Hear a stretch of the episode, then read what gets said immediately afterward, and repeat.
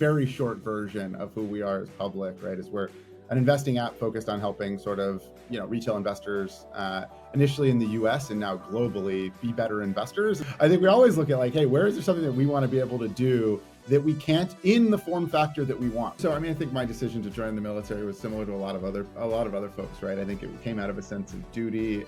Instead of having to go and scroll through the app, go to the Apple page and look through the news and so on, we've now used the GPT-4 to build Alpha, which is a chat-based interface for finding that same information.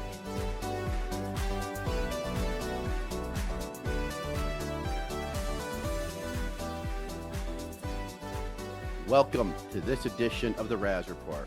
This is what I call the FinTech Power Hour. We have a FinTech powerhouse on today, and that's what we're doing. So we got this public, public, public, public, the brokerage. Stephen Sikes, he's the CEO of the brokerage part of the business. What up, Stephen? How's it going? Glad glad to be here. Thanks for having me. So do you go by Stephen, Steve, Steve? What was it? Always Stephen? Just you tell me.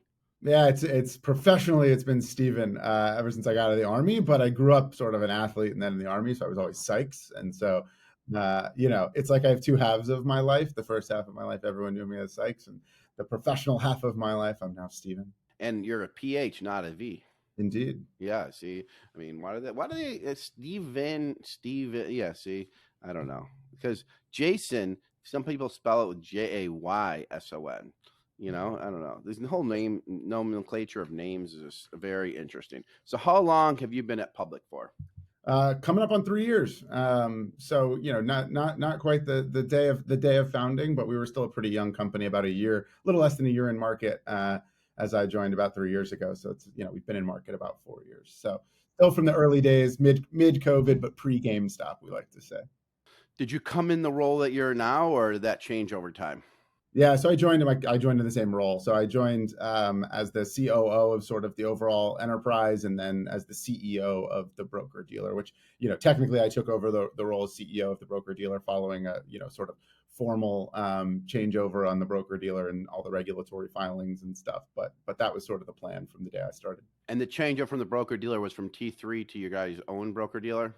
Uh, no, it was, it's been our broker dealer the whole time, but but Sean Hendelman, who who leads T3, was uh, was the CEO before I was. Got it. Okay, very nice. Um, okay, so now public. Well, there's so much I can get into. We know the two other guys operate it. You guys have I've seen be the most innovative with things, experiences, trying to create engagement for the audience. Um, we're going to go into some of those experiences in a minute, but how often do your users open the app? Like how do they how do they come to open the app? Is it through emails? Like how, how is the engagement there? Yeah so i think first off maybe for the audience's benefit i hope everyone knows who we are but but the the very short version of who we are is public right? Is we're an investing app focused on helping sort of you know retail investors uh, initially in the us and now globally be better investors and i think there are like two big prongs of that strategy there's a lot of stuff we can do to help people be better investors but the the two prongs are are one, um, really giving people the broadest access to to assets um, that they can invest in, right? So it's everything from stocks and ETFs to you know sort of treasury bills on the other end of the spectrum. Um, and I think you know those have, that sort of strategy has really helped us uh, in the last year and a half as sort of the markets have become a little more a little more volatile. The second part is just making sure they have access to the best possible content and information and data research analysis and all that great stuff which obviously we work pretty closely with Ben Benzinga on um, and making sure that people can stay up to date on what's going on in the markets and have everything they need to make the best decisions they can for themselves um, and so going back to your question right like how often do people come back i think people come back for two reasons one they come back uh, you know to invest right and to in, to make an investment to make a trade to buy some to, some t-bills uh, et cetera to manage their portfolio or they come back to keep up with what's going on in the markets. Both, hey, the markets overall, the macro picture, also, you know, what's going on in their watch list, and then what's going on exactly in their portfolio. And so I think because we have that sort of two prong focus, and because we have spent so much time and effort on, you know, delivering really great content in, in the app, um, we see a lot, a lot of engagement. And I think, you know, through what's been a you know an interesting cycle over the last like i said 18 months two years we have maintained really high sort of active user counts because I think we've focused so much on on the information and content side of of the investing experience. Yeah, and, and I kind of feel like you created the app to create the app for yourself for what you would want to see or what people would want to see. Um, you know, like that. Like I feel like it's one of those experiences that, hey, why doesn't this brokerage have this? And you guys keep going. You know, keep going down that uh, path. Is that accurate? Totally. And I think when we look at like as users, right, we're all like, you know, we're all frequent users of public, but we also use all of our competitors' apps. It sort of comes with the territory, right? I think we always look at like, hey, where is there something that we want to be able to do that we can't in the form factor that we want, right? Like, I think we sort of differentiate versus some of the old discount brokers and legacy brokers by being app and mobile first, right? Um, and I think we all recognize in, in 2023, like if you're if you're not here, if you're not pointing to the phone, you know, I'm, I'm pointing to my phone and holding it up for those of you listening only, great, great podcast content there. Um, if you're not on the phone and you're not on mobile, right, you're not relevant, right? And you're, you're going to sort of constrain the places where people can interact with you. Um, and so we want to make sure that we have the full suite of capabilities for investing that we can. And so, like, you know, when I go on my Schwab account or Fidelity account or so on, there are incredible, incredible companies, incredible platforms that give, a, you know, an incredible breadth of, of investment options. Um, but if you go into their mobile apps, you can only do a little fraction of what that is, and it's usually pretty clunky and kind of hard to figure out what's what. So we work really hard on on taking sort of the full spectrum of investable assets, um, and are you know in the process of bringing them down into a consumable form, um, you know, in a consumable mobile first form. And I want to go back to the app, but before I do, again, we're with Stephen Sikes. We're on the Raz Report FinTech Power Hour. He's the COO and CEO of the brokerage part of public.com. But prior to that, you have an interesting background. You joined the Army. What made you join the Army? Is it something passed down through generations, or in, in how long were you in the Army for? So we're gonna do a little more back, a little more personal profile. Then we'll get back to public and the fintech stuff that we have going on, and we'll talk about our fintech deal day in New York, et cetera, et cetera.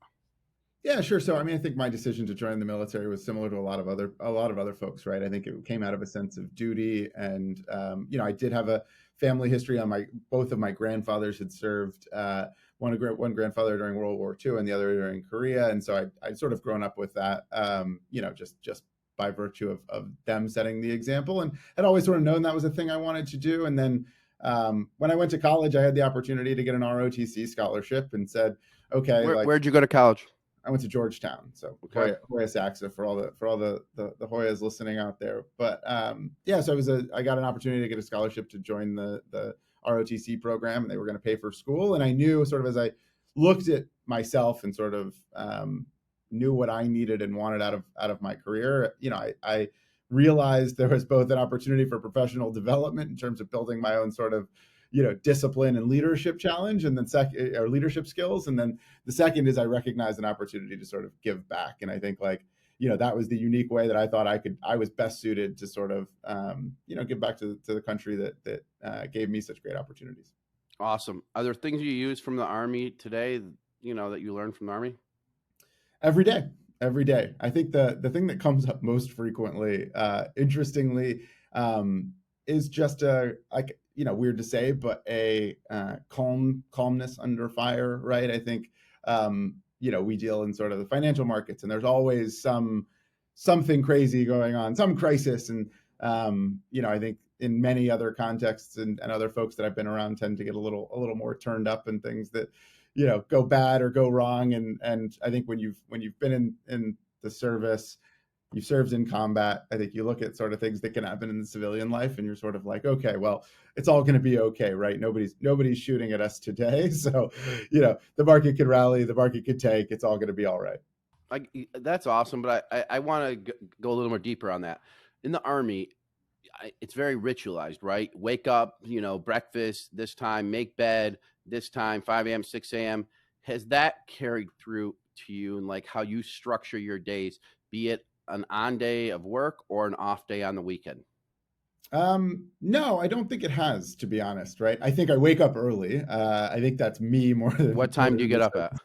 So I'm up between five thirty and six. Um, so you know, not the earliest riser in sort of the capital markets world, but but early early no, enough. No, no, that's early.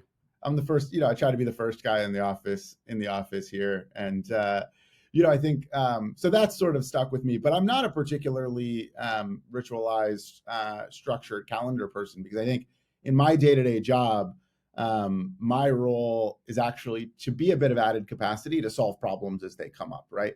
Uh, I, as much as possible, want to make sure my team sort of has the day to day covered and has the sort of near term and midterm projects all covered, everything that we need to get done. I want to make sure that they're there doing that. And my job becomes, you know, to plug holes and to help make them better on a daily basis. So actually, I actually, I try to actually preserve a lot of flexibility in how I spend my time because, you know, my job has the privilege of being able to sort of float into things that are the highest leverage on a given day.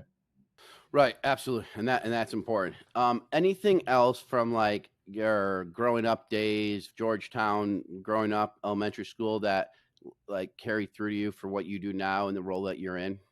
Yeah, I think I was really lucky um, as a teenager. I remember uh, my mom and dad sitting down with me uh, in front of the computer to actually invest in my first mutual funds, right?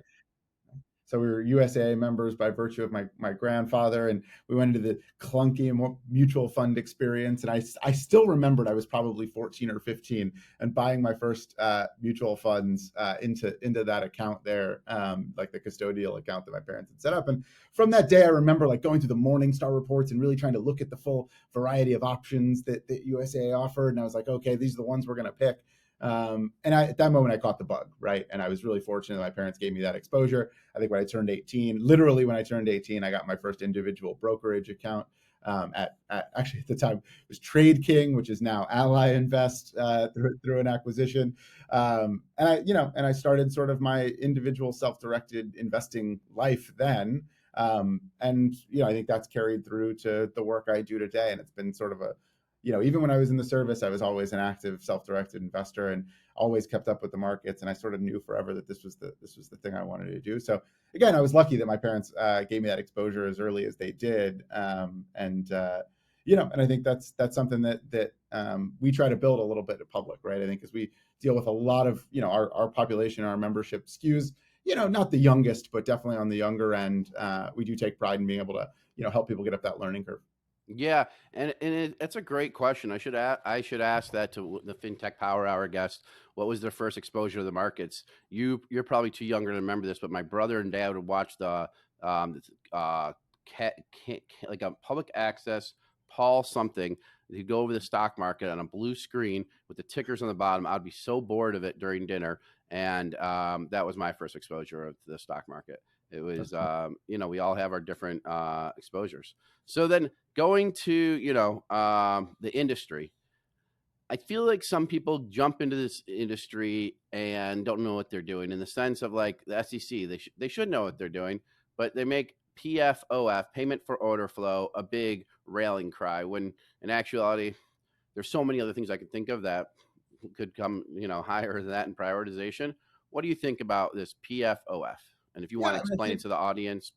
Yeah, so payment for order flow, uh, PFOF, PFOF, that it's it's basically the function of when a broker sends, you know, the broker you you put your order in to buy a stock. Now the broker's got to figure out how to help you buy that stock, right? They've got to either send it to an exchange, send it to an ATS, which is sort of like an exchange type thing, or send it directly to a market maker who will fill that trade, right? And the way that the sort of ecosystem has evolved is sort of those market makers, wholesalers, um, as they're called, tend to pay the broker for that order flow, and it goes sort of on a commitment to how much they'll send to the to the um, to, to an individual wholesaler because the wholesalers, for a variety of reasons, like to like to execute those trades. Um, and so it's a bit it's a bit controversial because I think what we've seen happen, and and uh, I think there's a fair amount of academic evidence for is when a broker sends that order to a wholesaler and then the broker gets paid for the trade um, the customer usually doesn't get the best price on average when they go that route right? Versus trying to find the best execution at either sort of the exchange or the ats route. Um, now there's it's actually kind of a, a, muddy a muddy situation where there's quite a lot of uh, noise in the data and it's hard to figure out on any individual order for any individual broker what's going on.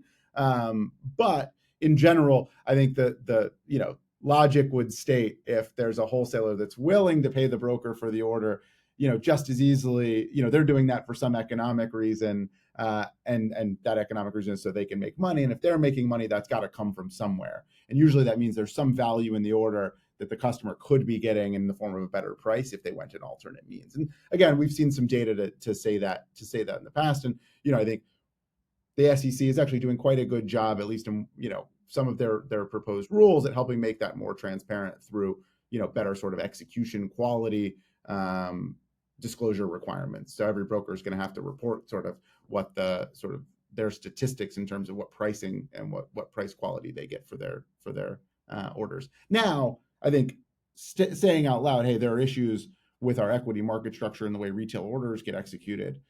Absolutely true. We can always make that better. I still think we have the best capital markets, the best equity capital markets for retail investors in the world, but we can always make those better, right? Those are those are not those are not uh, incompatible statements.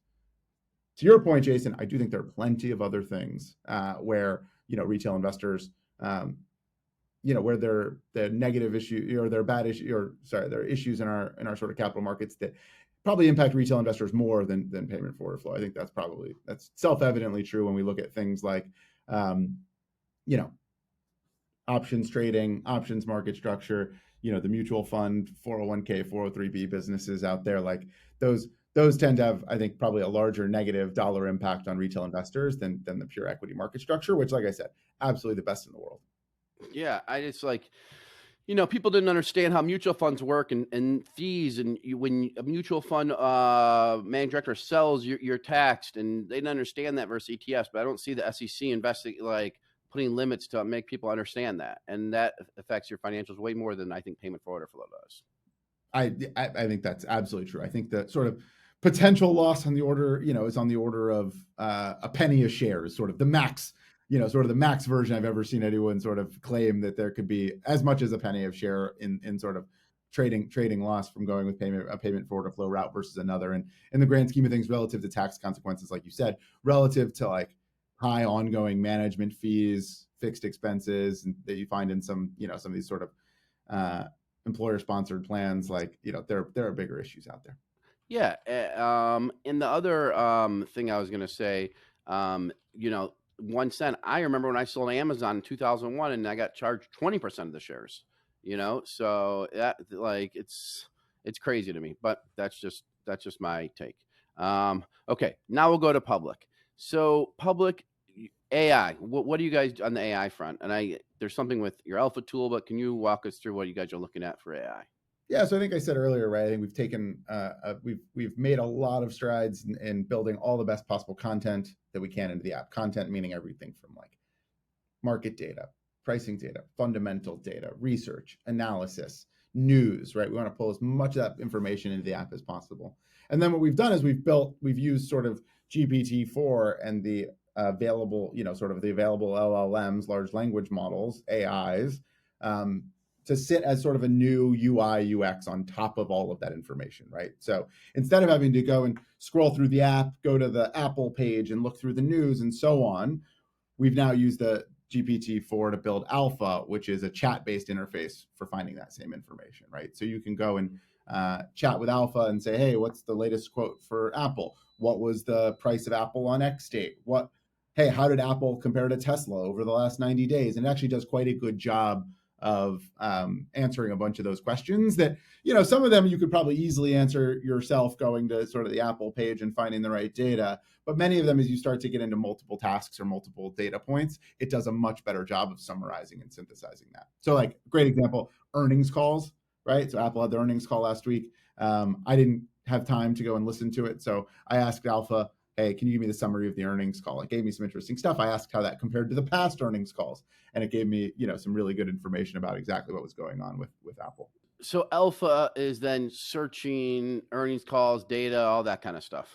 Yep, it's got full access to basically everything that you can have that, that we have available to to our users in the public app. Um, we've given it to Alpha, and Alpha sits on top, and just again is able to summarize, synthesize, and uh, and help answer those questions. Did you guys create Alpha from scratch? So we did. We created it fully from scratch, our own in-house team. Um, now the API stack uh, is, you know, pretty pretty pretty focused on sort of uh, some OpenAI tools to include GPT-4. But yeah, everything other than sort of the GPT-4 models us. How long did it take, take you guys to create Alpha? You know, I think we had the first version up and running in I want to say three or four weeks, and then you know it's really been a process of refinement since then. So you know, I think we started really having a functioning version in you know April. I think we announced it in May, so it's been continuing to evolve. I think one of the things with it is like, you know, no no LLM, no sort of uh, chat based AI um, is perfect, and uh, they, you know, you have to. There's a massaging process of figuring out how to make sure when you ask it a question, it gives you back the most relevant answer, and a lot of that involves making sure it has access to the right data. But there's also a big part of it, which is giving it all of sort of the added context uh, about the world that it may not have available in its data set, right? So, like, an interesting example is like uh, GPT-4. If you just ask it um, directly via API, like what today's date is, it doesn't really know because it's only been trained back to like the end of 2021. And so, one of the things you have to work on giving it is all of this like what we call temporal information about like, hey, today is X this is this these are the when we say this week this is what we mean by this week. Yesterday was y right? This we are in q whatever right? We are in 2023 uh, next year is 2024 we have to give it quite a lot of information about date and time. So when a user says hey how did apple do last quarter? it knows that the customer is talking about q2 23 not q2 2021 right and it, if it doesn't know that at the front, it can't go and find the right information in the data set. So there's a lot of that sort of massaging and iteration that we've got to do to really to really make it really uh, to make it effective. And you know that's just an ongoing iteration process. Got it. Okay. And so, and is it something people are actively using now? Yeah, yeah, we have quite quite a lot of quite a lot of people trying it out every day, um, and we've really seen a stabilization sort of the active user base of it. Um, and I think it's again, it's awesome, and it's just another way to sort of consume all the great content that public makes available and we're absolutely seeing sort of the user base for alpha grow. That's awesome. And um what was it okay. So the next question i have is what's um something you wish every person knew about investing? What is something i wish every person knew about investing?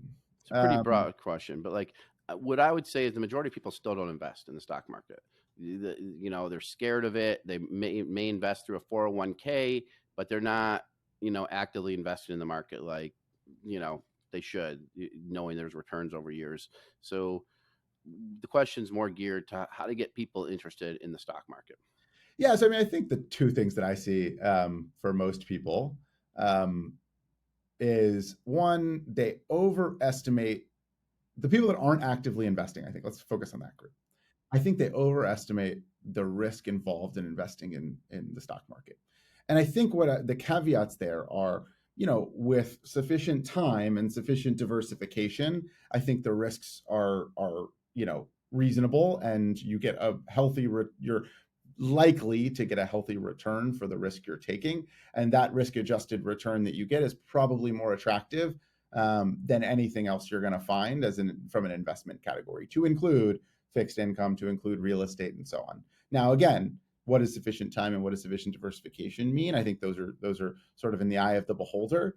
I, I tend to be sort of a uh, you know intellectually a very a very sort of modern, modern portfolio theory uh, passive investor type, while while also on a daily basis you know doing things in my own portfolio that don't conform to those to those principles. But i think again focus on a really well diversified uh, you know market weighted market weighted index of equities holding them for 10 plus years. You're very very very likely to have a, a, a strong risk you know risk adjusted return. Uh, and i think most people assume that like if you make that sort of investment and you buy a you know you buy a equity index fund um, I think most people assume that's much riskier than it actually is. And I think they assume that all of their capital is at risk when we know historically max drawdowns are actually quite modest when you look at such a well diversified portfolio. Yeah, I mean, over time, you could look at any time in the market. Over a 30 year time, the S&P is averaged uh, 10%. Now, having said that, I have a lot of money in T-bills and municipals, um, and I don't have most of my money in the market because I know I don't want the short term fall off, and I'm not ready for my 10 year plan. But the right thing to do would be in the market and just leave it at that. But I diversified and I have, you know, small money in the market, but then T bills, municipals, and real estate, I guess. Yeah, I think the hardest, I think the hardest thing I see, you know, people that I I talk talk to about this every day, the hardest thing they they struggle with is figuring out when they might need the money, right?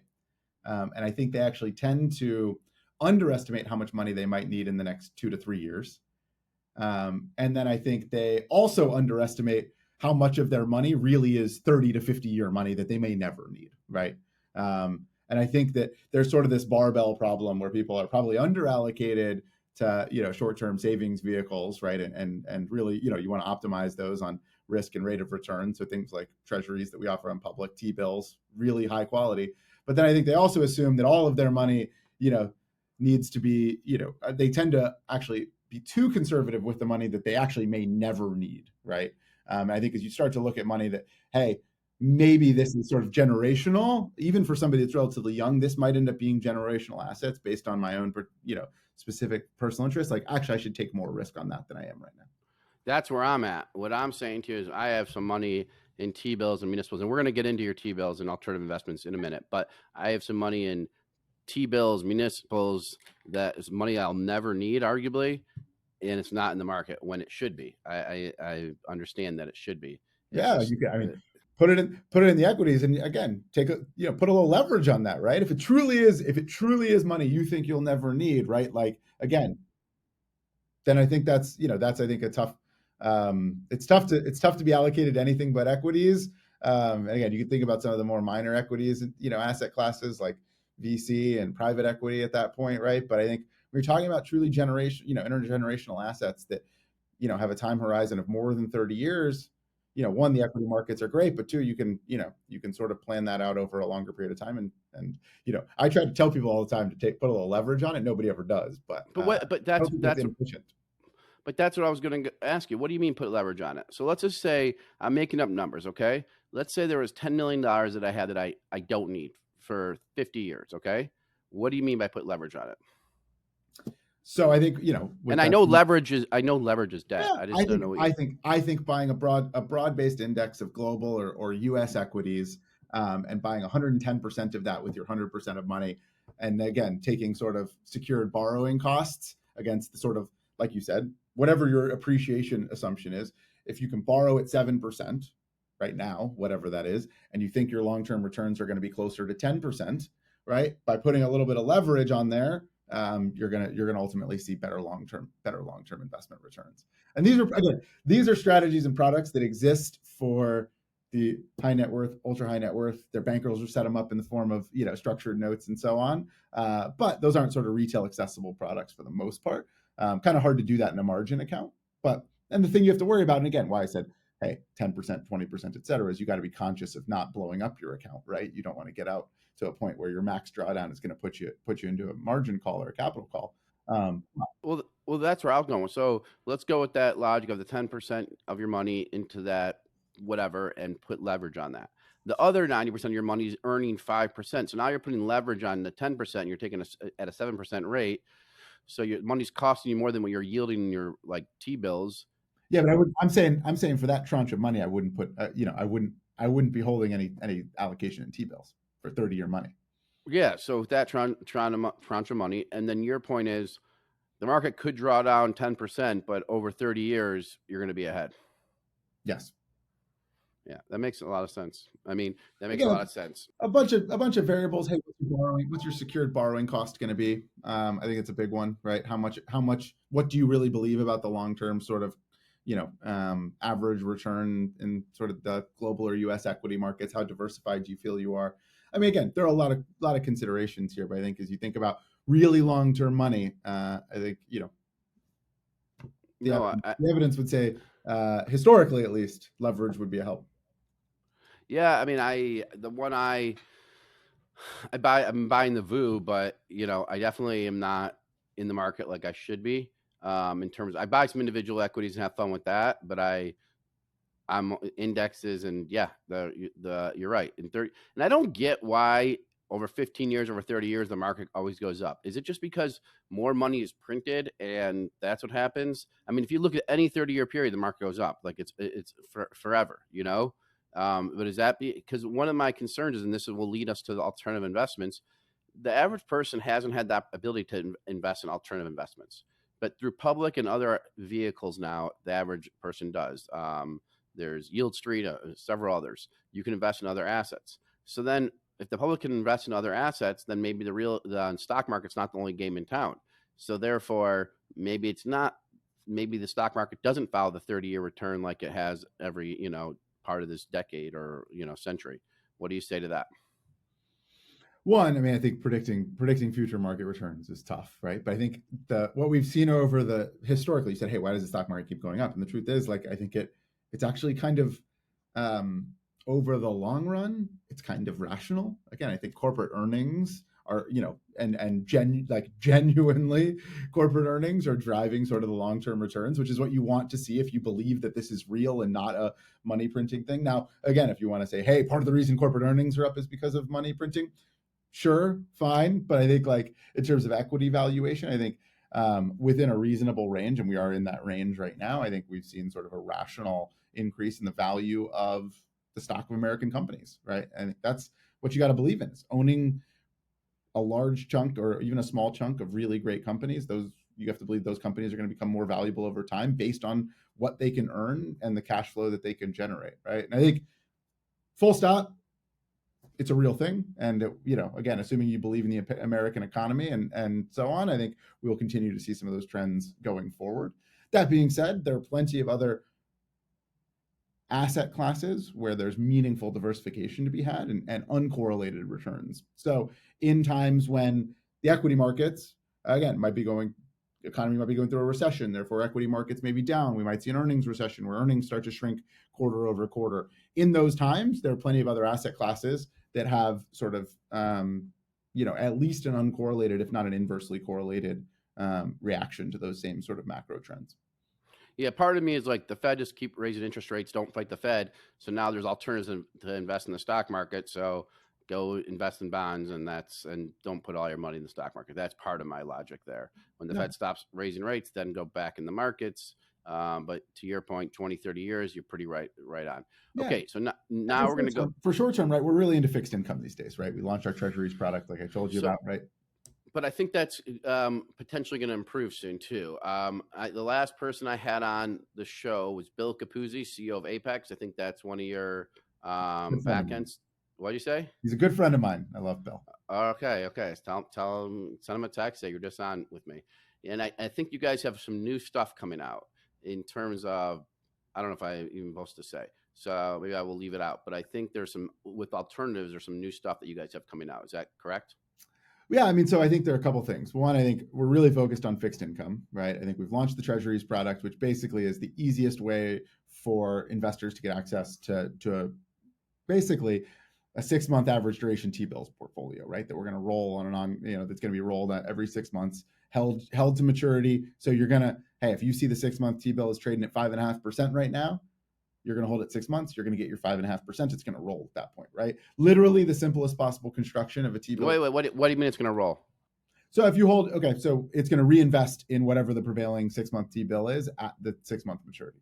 But the appealing part of that is, hey, I if I know I've got, you know, sort of savings or savings type assets that I think are short duration, I might need them in the next six months, 12 months, two years, three years, right? I mostly want to be focused on sort of maximizing risk free yield now. And I think we know treasuries for a variety of reasons are going to be the best, the best that you can, the best that you can get there, better than savings account, better than money market funds, et cetera. They've got tax advantages, um, right? You don't pay, you don't pay local or state income tax on on your income from from treasuries. So if you're in a high tax state, incredibly beneficial tra- tax treatment.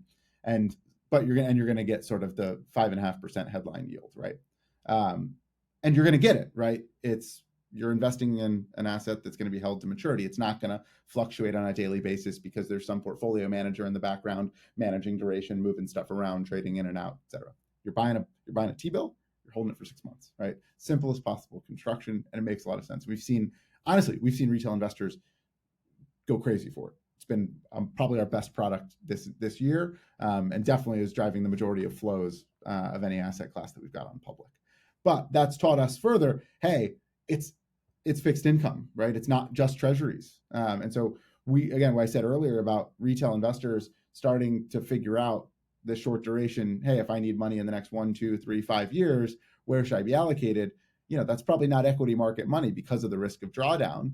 So hey, where do we go? Where do we go? You know, we want to go and look for sort of the maximum the maximum yield we can get out of a fixed income instrument, right? And again, you can decide where on that risk risk spectrum you want to go. Do you want to go treasury bills, no risk, or treasuries, or do you want to go sort of all the way out to to high yield?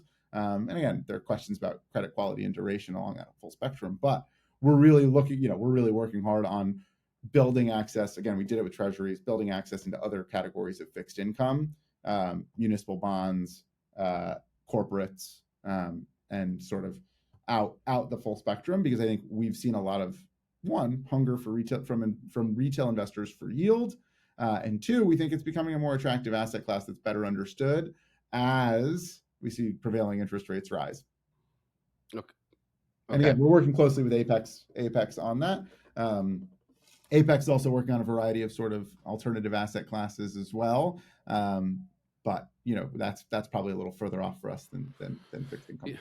Yep, Apex will be at our FinTech Deal Day. So in New York in November, we have we're doing a Future of Digital Assets event and a FinTech Deal Day. It was a crypto event, but then we switched to Future of Digital Assets. So November 13th and 14th, one day it's fintechdealday.com, and the next day it's Future of Digital Assets. It's going to be everyone in the trading space to vendors to banking to every CEO.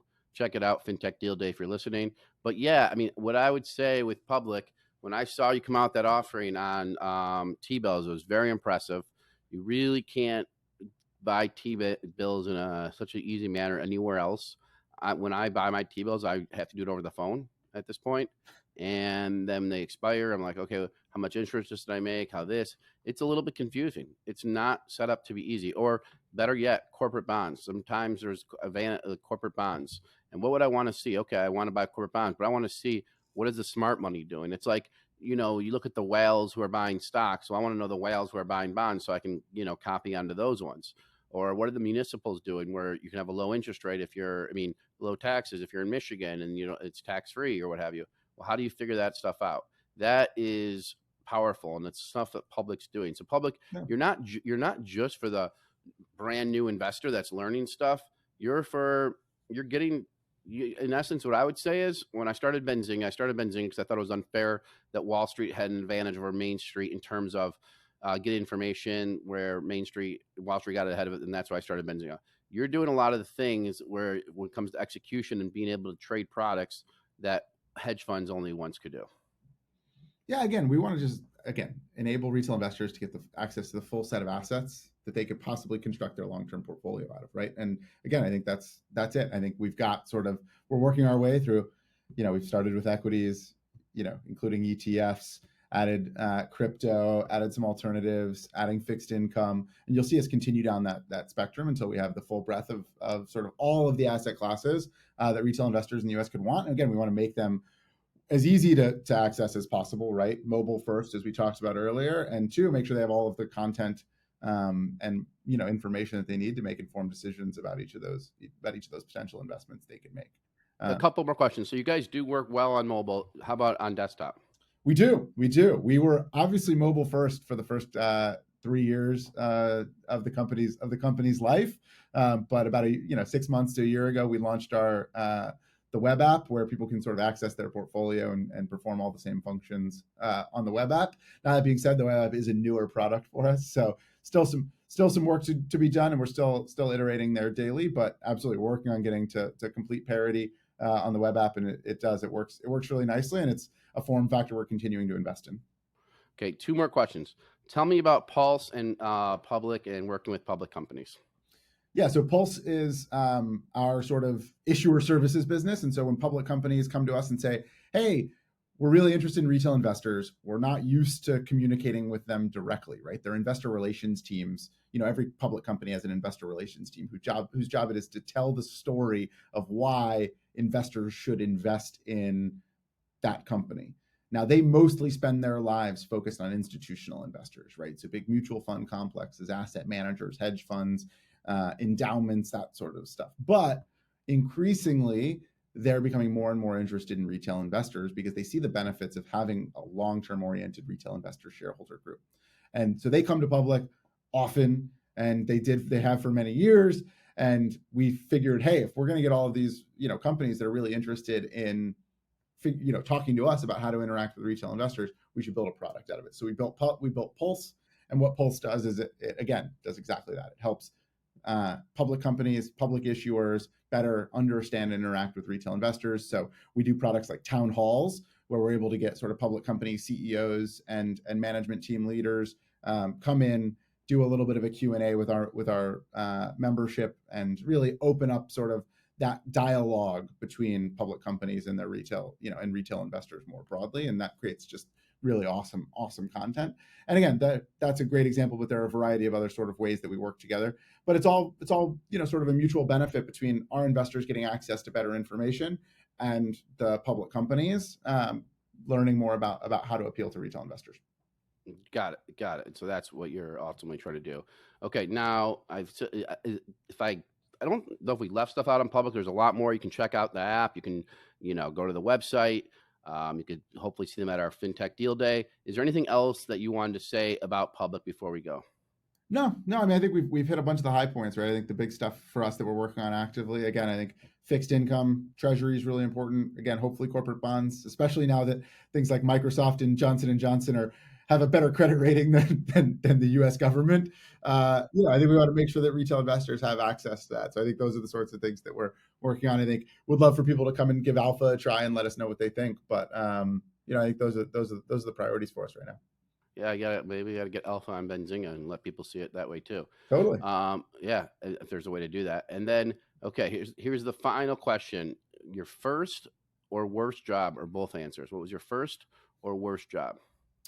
Um, let's do first job because uh, it's funny. I don't think I've had a I don't think I've had a bad job in my life. Um, but my first job was as a waiter uh, at Cracker Barrel. Oh, right? Oh wow! Yeah, and so I say I often say that that was like the only real job I've ever held in my life because it, it's hard work. It's hard work slinging slinging eggs and breakfast to to to weary travelers all day. How long did you do that for? Uh, I did that for two years during in high school. Two years in high school. Did you get some good tips, or what was it like? Yeah, yeah. You know, I mean, I think you the tips were the tips were what you would expect tips to be, but I, I learned I learned the one how challenging a job that is spending a lot of time on on your feet and two uh, you know I, I, got pulled back in into the kitchen every once in a while and had to had to work the egg line and, and learn how to make learn how to make some mean eggs and bacon and you know uh, that was that was fun too so that started a, a little bit of a hobbyist cooking career uh, that I yeah I was gonna I, I was gonna say are you are you cooking for your family now then I am the I am the chef in the family that is for sure Okay, that's a see. You got see Cracker Barrel. Yeah. Did you buy the stock when you worked there? I didn't. I didn't. I should have though. I yeah, I mean, come a big on. Winner over the last over the last twenty years. Yeah, they had a good system. You find stuff with good systems and go deep on it, right? Yeah, I sure. mean, that's yeah. So there, there you go. Well, okay, Steve, uh, Stephen Sikes, I, Stephen Sikes. I appreciate you coming on the Raz Report, our FinTech Power. Hopefully, we'll get to see you at FinTech Deal Day in New York in November. Um, you guys check out Public; it's growing it was a startup and you know a few years ago and it's growing has a lot of users does a lot of great things a lot of great tooling a great a great team behind it um, so if you haven't seen it check it out and if you have any questions i'm sure you can get in touch with management they'll answer we appreciate you coming on and when you have new things you want to announce please come here. This podcast is distributed to like thousands of places and we look forward to having you on again. So thank you for coming on. Yep thanks for having me